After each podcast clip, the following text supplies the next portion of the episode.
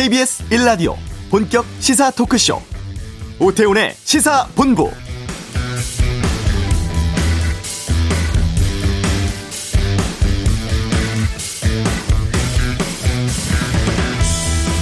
아프가니스탄이 탈레반에 함락됐고 수도 카불을 탈출하려는 시민 수천 명이 공항에 몰리면서 현지는 그야말로 아수라장입니다. 미군 철수 시작한 지 불과 석 달 만입니다. 이처럼 빠른 시기에 무혈 입성이 가능했던 것은 아프간 가니 대통령이 저항 포기하고 도피했기 때문인데요.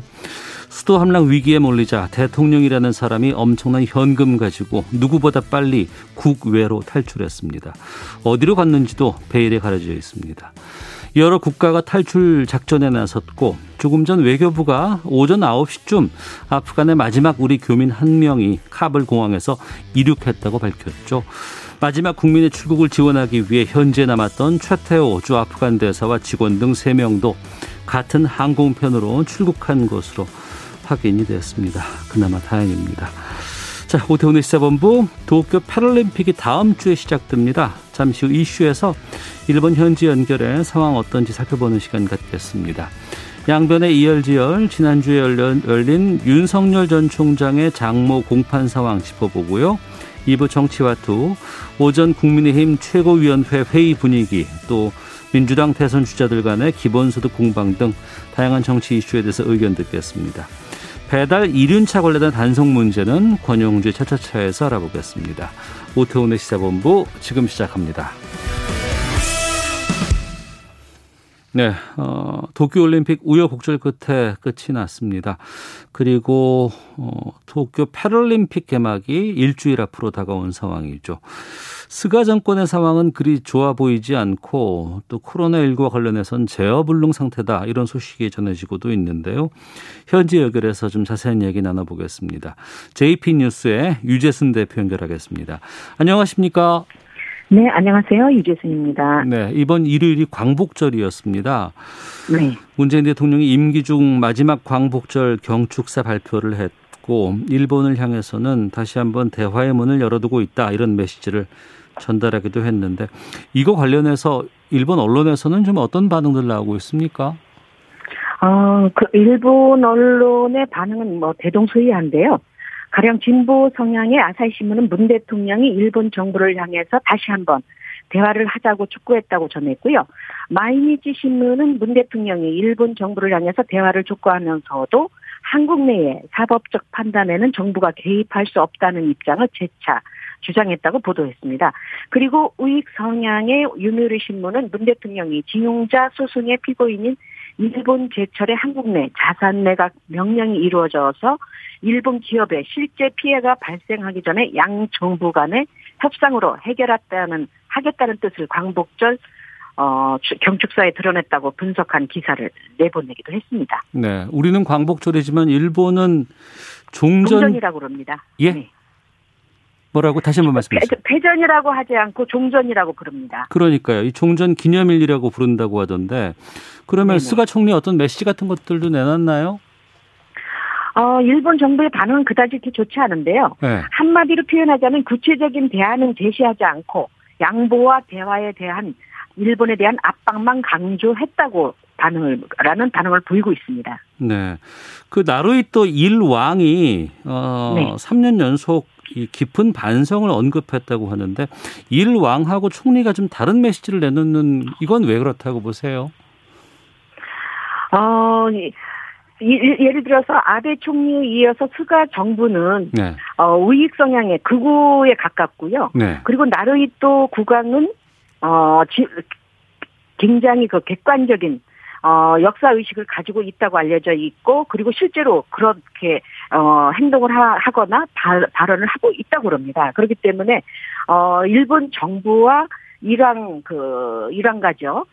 전에 그 선왕이라고 그럽니다. 그 아키히토 이랑 시절에도 어 아키 저 아베 총리와 엇박자를 낸 상황들이 많이 일어났었기 때문에 네. 현재 그 대를 이은 그 나루히토 국왕도 어김없이 어 지금 현 스가 정부와 그 갈등을 빚고 있습니다. 네. 그러니까 일왕가와 스가 그 정권과는 갈등을 빚고 있다고 하셨는데 그러면 네. 일본 네. 국민들의 여론은 좀 어느 쪽에 좀 치우쳐 있습니까?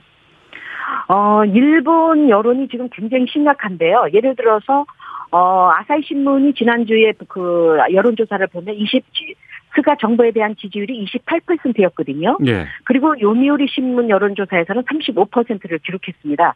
그렇지만 실제 체감 온도를 느끼는 스가 정부에 대한 반감은 10% 이하라고 그럽니다. 음. 그렇기 때문에 어 일본인들은 지금 올림픽이 끝난 이후에도 물론 금메달을 땄을 때는 환호를 대환호를 했었고요. 예. 그렇지만 올림픽이 끝나자마자 뭐 스가 정부에 대한 비판이 어 세를 이루고 있고요. 네. 그렇기 때문에 어 패전 총리다. 어. 코로나 패전 총리다. 또 그런가 하면 어 인팔 그 대전 총리다. 그런데 여기서 인팔에 대해서 좀 설명을 하자면요. 네. 인팔은 인도 동북부에 있는 지역인데요. 과거 식민지 시절에 1945년도 3월에 어 일본 그 중장이죠. 일본 육군 중장이 주위에 군 주위의 상사 상부라든가 그 부하 주변에 그 반대를 무릅쓰고 그 일본 병사들을 그 진격을 시켰다고 합니다. 네. 그런데 문제는 그 정글 사이에 늪지대이기 때문에 대부분의 그 진군했던 일본 병사들이 사망을 했는데요. 그렇기 때문에 일본 육군 역사상 음. 최악의 사망 사건이라고 불리고 있거든요. 그런데 네. 이 사건에 빗대어서 일본 국민들은 스가 정부에 대해서 인팔 대전이라고 부릅니다. 그렇기 때문에 올림픽 개최를 위해서 국민들의 목숨을 걸고 그 올림픽 개최를 했다는 것이죠. 어. 코로나 때문에. 그렇기 때문에 어 코로나 패전 총리 인팔 대전 총리라고 조롱식으로 지금 부르고 있습니다. 어, 그런 상황인데 지금 올림픽 끝난 지가 한 열흘 정도 지났거든요. 네. 그 일본은 뭐 선수들은 열심히 잘 싸웠다고 하고 메달은 많이 땄다고는 하는데 현지에서는 네. 이번 올림픽에 대해서 어떤 평가들 내리고 있어요? 어, 올림픽이 끝나고 나서는 별로 평가가 좋지를 않습니다. 그렇기 때문에 어, 지금 같은 경우는 아직 손익 계산서가 아직 나오지 않았거든요. 패럴림픽이 남아 있기 때문에 공식적으로 손실액이 얼마다라는 얘기가 구체적으로 나오진 않고 있습니다. 그렇지만 요미우 신분이라든가 노무라 연구소라든가 그리고 해외 외신에 따르면 네. 적어도 4, 50조 엔 이상의 어, 손실이 나오지 않을까라는 그 보도가 일부 대두되고 있고요. 네. 그렇기 때문에 일본 국민들로서는 국민들의 생명을 담보로 올림픽 개최를 했다. 그런데 스가 정부가 올림픽 개최를 성공시켜서 본인이 9월 30일까지 임기인데 중의원 9월 중에 중의원을 해산하고 어, 선거를 치러서 다시 재임하는 재 정권을 재연장하는 기회로 삼으려고 했는데 코로나 대확산으로 인해서 어, 실패를 했고요. 그렇기 때문에 어, 올림픽 실패 총리라는 그 닉네임도 지금 현재 듣고 있는 상황입니다. 네, 올림픽 실패 총리 이렇게 네. 부르고 있다고 하는데 특히 이제 일본에서 올림픽 개최 반대했던 사람들의 많은 의견이 네. 코로나19가 올림픽을 계기로 해서 더 확산되지 않을까 이런 상황이었거든요. 실제는 어떻습니까? 네. 어, 실제로 그렇게도 하는데요. 어, 일부, 지금 현재 일본 열도가 대혼란 속에 뭐 거의 패닉 상태에 빠져 있거든요. 예를 들어서 어제 같은 경우에도 스가 총리가 어 13개 지역을 긴급 사태 선언 기간을 연장한다고 했어요. 다음 달 12일까지. 그렇기 때문에 일부에서는 전국을 그거 확산시켜야 되는 거 되는 게 아니냐. 긴급 사태 선언 그 발령을 일본 전국에 걸쳐 전 지역에 걸쳐 내려야 되는 게 아니냐라고 일본 국민들은 요구하고 있고요. 예. 그럼에도 불구하고 어 일본 정부에서는 스가 정부에서는 아직까지는 그 정도는 아니다라고 음. 얘기를 하고 있습니다. 근데 문제는 좀 전에 텔레비전에서 생방송으로 방송을 했는데요. 의료 전문가 의사들이죠. 네. 중증 확진자들이 입원할 병상이 없다. 매우 절망적인 상황이다라고 TV에 나와서 생방송에 절규를 할 정도로 어. 현재 제대로 치료도 못 받고 집에서 자가 치료를 받다가 사망하는 경우도 지금 속출하고 있습니다. 그렇기 때문에 어 지금 현재 상황으로서는 일본 전역에 걸쳐서 열도가 코로나 비상사태를 맞고 있는 상황이기 때문에 네. 이게 언제까지 지속될지 아무도 장담하지 못하고 있는 상황입니다. 어, 지난번에 연결했을 때이 검사조차도 제대로 못 받는다고 하셨는데 지금도 그런 상황이에요? 아직까지도 그 좀 전에도 그 보도가 됐었는데요.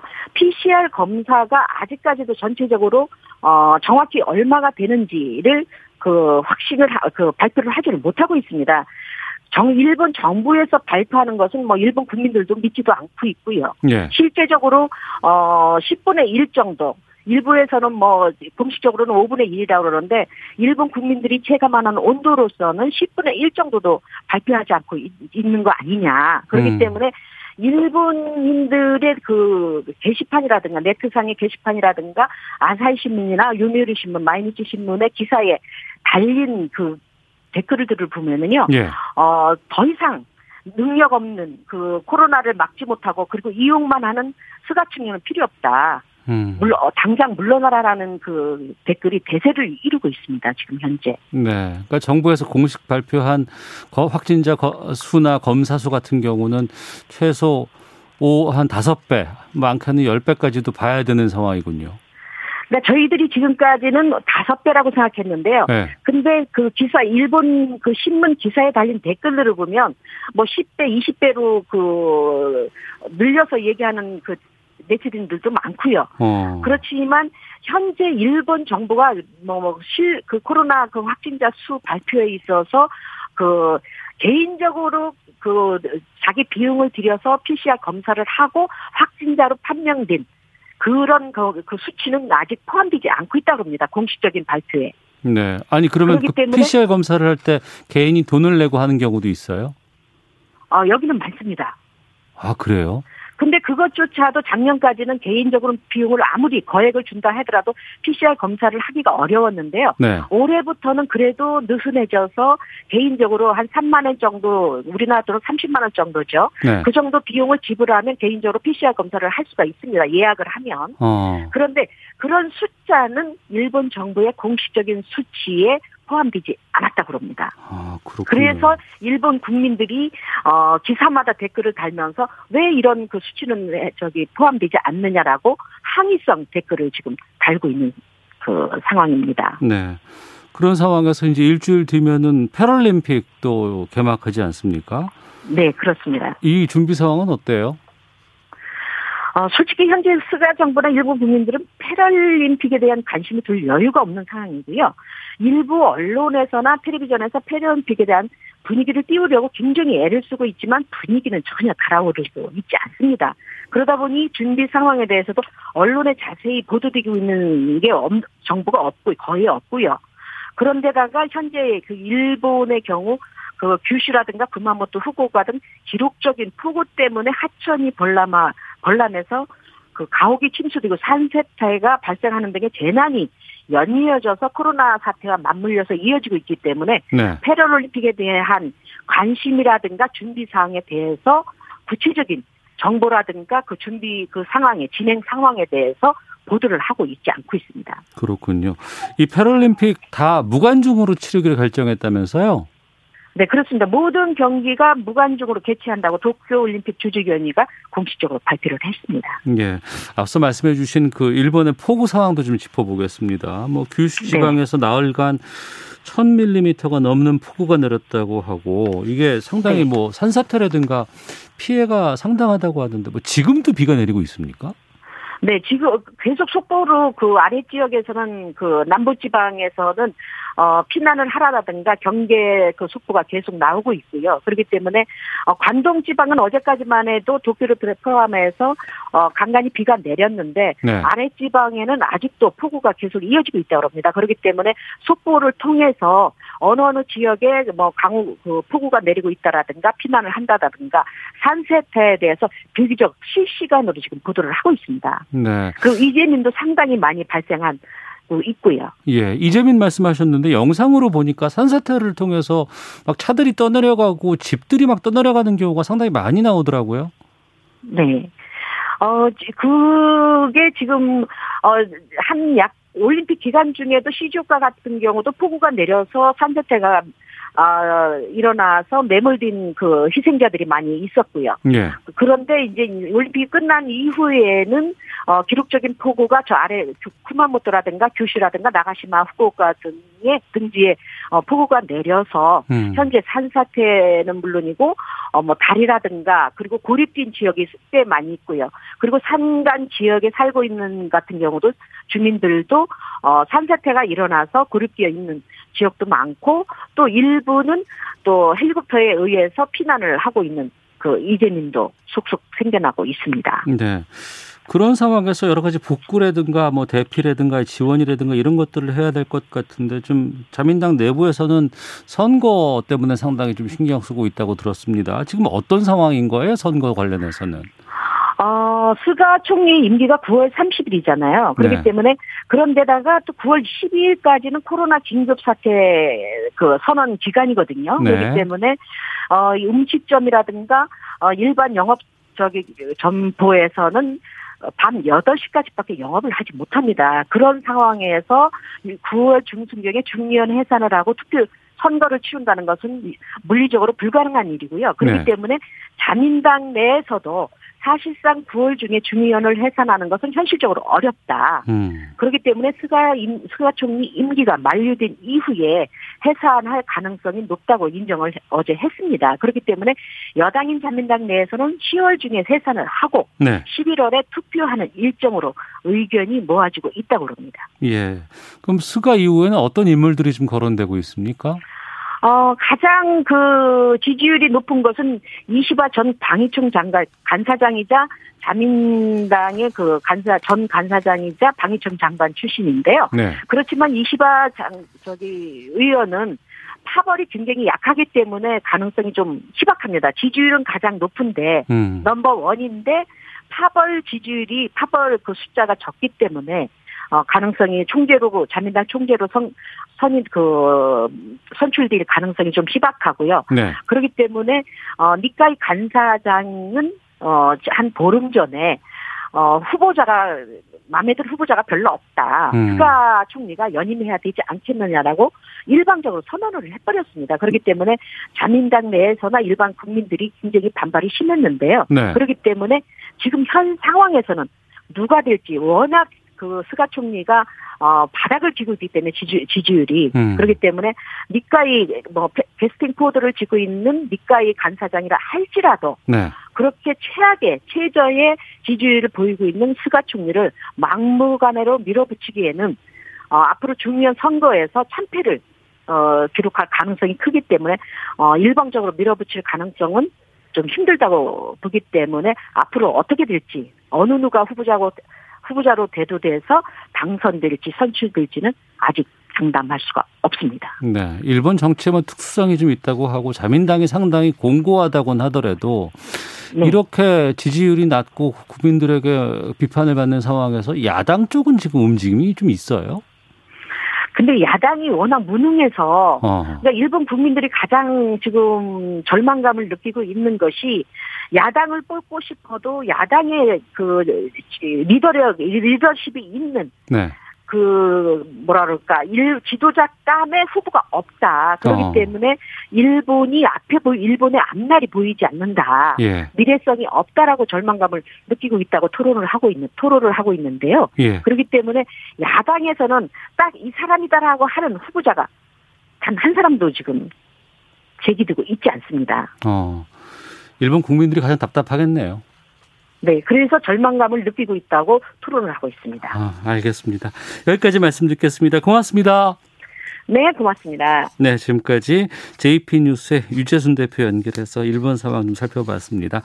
이 시각 교통정보 듣고 들어오겠습니다. 교통정보센터의 오수미 리포터입니다. 네, 이 시각 교통정보입니다. 정오를 넘으면서 사고가 부쩍 많아졌는데요. 특히 남부권에서 사고가 잦은데 아무래도 비가 내리고 있어서 더 그런 것 같습니다. 남해 제2고속도로 지선 김해 쪽인데요. 냉정 분기점 2차로에서 화물차 사고가 있었고 여파로 뒤쪽으로 속도를 못 내고 있습니다. 경부고속도로 부산 방향으로도 활천 부근과 양산 분기점에서 각각 화물차 사고가 있었습니다. 여파로 밀리고 있고요. 반대 서울 방향으로도 금강 부근에서 승용차 관련한 사고가 있었고 부근으로 속도가 떨어져 있습니다. 영동고속도로 강릉 방향으로도 마성터널 부근에서 발생한 사고의 영향으로 정체가 이어지고 있습니다. 이 밖에 서울 시내 올림픽대로 잠실 쪽으로는 성산대교를 지나서 4차로에 추돌 사고가 일어났는데요. 이 여파가 더해지면서 행주대교부터 성산대교 쪽으로 정체가 계속 이어집니다. 지금까지 KBS 교통정보센터였습니다.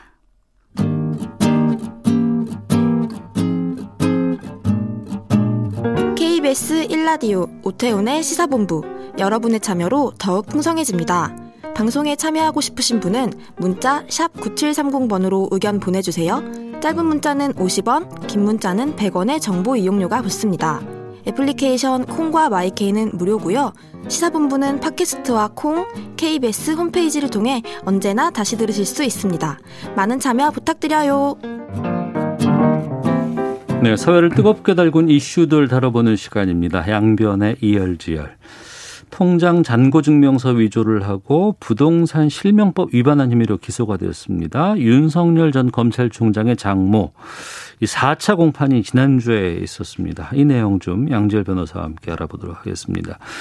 지금 윤석열 전 총장의 장모는 지금 감옥에 있잖아요. 네. 그 건과는 또 다른 거죠, 이게. 지금 말씀하신 거는 이제 요양병원을 부정하게 네. 자격이 없으면서 설립을 해서 거기서 요양급여를 국민건강권리공단으로부터 받아냈다라는 그 사건으로 법정 구속이 돼서 복역 중인데요. 네. 물론 재판이 끝난 건 아닙니다만 예. 이거는 그와는 별개의 사건입니다. 뭐땅 네. 투자와 네. 관련된 거라면서요. 2013년도에 있었던 일이고 성남에 있는 땅을 산 거예요. 네.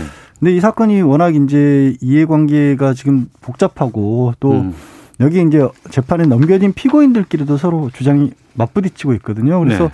뭐 말씀을 드리긴 할 텐데 간여범이 양쪽 입장을 다 얘기를 하려고 노력을 하겠습니다만 예, 예. 일단 의혹 아직까지는 재판 중인 사안이라는 걸 좀 아시고요. 개략적인 내용은 이렇습니다. 그러니까 2013년도에 장모 최 씨하고 이 상대방인 안 씨하고 같이 성남에 있는 땅을 하나 사기로 합니다. 땅을 사기로 땅을 해요. 하는데 예. 그냥 일반적으로 땅을 그냥 뭐 매수를 하는 게 아니라 경매에 나와 있는 땅이 당시 감정가로는 한 170억 원 정도 되는데 아. 이걸 한 40억 정도의 경매를 낙찰을 받을 계획을 세운 거죠. 예. 근데 이제 권리 관계가 복잡하거나 아니면 개발이 뭐 확실치 않은 그런 땅 같은 경우에는 감정가보다 훨씬 낮게 이렇게 팔리는 경우가 경매에서는 있거든요. 그러니까 우량 상품이 아니고 경매로 붙여진 땅을 시세보다 상당히 저렴하게 살수 네, 있는 것들을 포착을 한 거군요. 네, 그렇습니다. 네.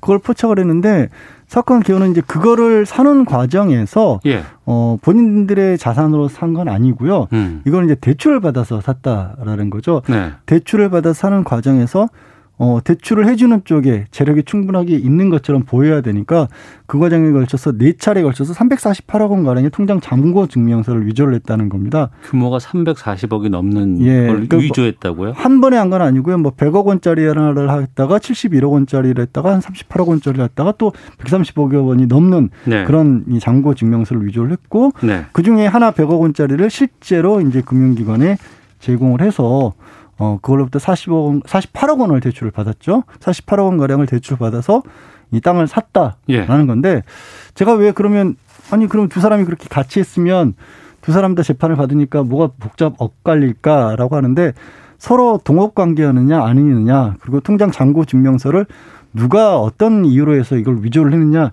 이게 양쪽 주장이 완전히 다르기 때문에 제가 처음부터 양쪽 입장이 다르다 이해관계가 얽혀 있다 이렇게 말씀을 드린 겁니다. 그럼 지금 결과적으로 봤을 때는 그 40억을 투자해서 성남에 있는 그 땅을 샀어요? 예, 샀습니다. 샀고요. 어, 예. 어, 산 다음에 어떻게 됐냐면 물론 이것도 이제 여기도 이제 다 저 부인하고 있긴 합니다만 장모 최 씨하고 그 사업가 공동 사업자하고 같이 어, 낙찰을 받았는데 네. 지분을 반반씩 가지고 있었을 거 아니에요. 예, 같이 예. 샀으니까 어. 대출 받은 돈으로 사긴 했지만 예. 그런데 이 대출 받으러 손 돈에 그 저 대출을 받았으니까 이자를 납입을 해야 되는데 네. 동업관계 이 동업관계도 장모는 부인하고 있습니다. 그러니까 동업관계였을 수도 있는 사람이 이자를 내지를 못한 거예요. 음. 이자를 내지를 못하니까 이자를 못 내고 있는 거 그거에서 부실 채권이 됐을 거 아니에요. 네. 그 지분을 그러면 장모가 또 인수를 합니다. 음. 그래서 결과적으로는 혼자 다 이 땅을 차지한 거죠. 아, 그래서 결국엔 지금은 그 이 땅의 소유주는 이 윤... 아니요. 그건 아니고요. 네. 그러니까 하여튼 그렇게 지분을 샀다가 그래서 네. 전부 다 이제 본인이 그 땅에 대한 지분을 가지고 있다가 네. 다른 사람에게 그 지분을 팔아요. 아. 판 다음에 땅을 최종적으로 팔아서 네. 판건 한 130억 원 가량에 판 것으로 그렇게 지금 음, 알려졌거든요. 그럼 90억 정도의 이득을 본 건가요? 어, 그렇죠. 대출 받은 거를 갚고 나서라도 90억 정도 이자 이득을 본 거고 사실 이제 반반이니까 음. 50억 원 가량 이득을 본 거죠. 그렇죠. 예, 네. 50억 원 가량 이득을 봤는데 두 명이 투자를 했다고 예, 하니까 정작 본인이 이거를 드린 돈은 초기에 계약을 할 때 3억 원 정도를 드린 걸로 지금 알려져 있어요. 아, 그래요? 예, 그러니까 3억을 들여서 한 50억 원 가량을 번 셈이죠. 네. 물론 이거는 부인은 하고 있습니다, 본인. 어. 예. 그런데 우선 쉽게 그냥 정리를 해보면 대출 기관에서 대출을 받아가지고 네. 산거 아니에요. 네. 근데 그때 준 잔고 증명서는 대출을 받기 승인하기 위해서 필요한 서류인데 네. 그거를 위조했다면 네. 그건 사기 아닌가요? 사기고 사문서 어 그렇죠. 사기가 되고 사문서 이제 위조고 사문서 부정 행사인데 네. 여기에 대해서 장모는 어떻게 부인을 하고 있냐면 그거를 대출 받는 데 쓸 거라고 본인은 알았던 건 아니고 어 그 같이 땅을 채무 부지를 샀던 사람 그 안모 씨가 어 한국 자산관리공사 직원이었는데 네. 직원이었는데 본인이 이저 음. 수익성이 굉장히 좋은 부동산과 관련 내부 정보를 잘 알고 있다. 네. 그런데 내부 정보를 빼내기 위해서는 자산이 많은 사업이라는 보장이 필요하다라고 네. 해서 그래서 위조를 해줬다라는 겁니다. 근데 근데 이것도 참 이게 기소된 내용과 다른 내용을 주장을 하긴 하는데 설령 이 사실이 맞다고 하더라도 그러면 내부 정보 이용해서 그 투자하고 이거 하는 거는 지금 LH 사태라든가 이런 것들 다 문제되고 있는 거 아닌가요? 그렇죠. 근데 그 편이 차라리 지금 받고 있는 의혹보다 낫다라는 어. 거죠. 그러니까 본인은 적극적으로 외부의 이익을 행사하려는 게 아니라 네. 그냥 한국자산관리공사 내부의 참고 자료로 쓰는 건 줄 알고 예. 그것도 이제 본인이 적극적으로 위조를 한 게 아니라 음. 어, 상대방이 요구를 해서 그렇게 내줬다라는 건데 네. 상대방인 이제 같이 동업관계 동업관계 아니라고 합니다만 상대방은 전혀 다른 얘기를 하는 거죠. 아니다. 이 장모가 먼저 자기에게 재력이 좋은 재산이 많은 사람이라고 그렇게 소개를 하면서 자기를 소개하면서 접근을 했고 네. 그리고 대출을 받기 위해서 적극적으로 만들었다라는 음. 겁니다. 예, 그래서 어, 이 부분이 이제 다투지고 있는 거죠.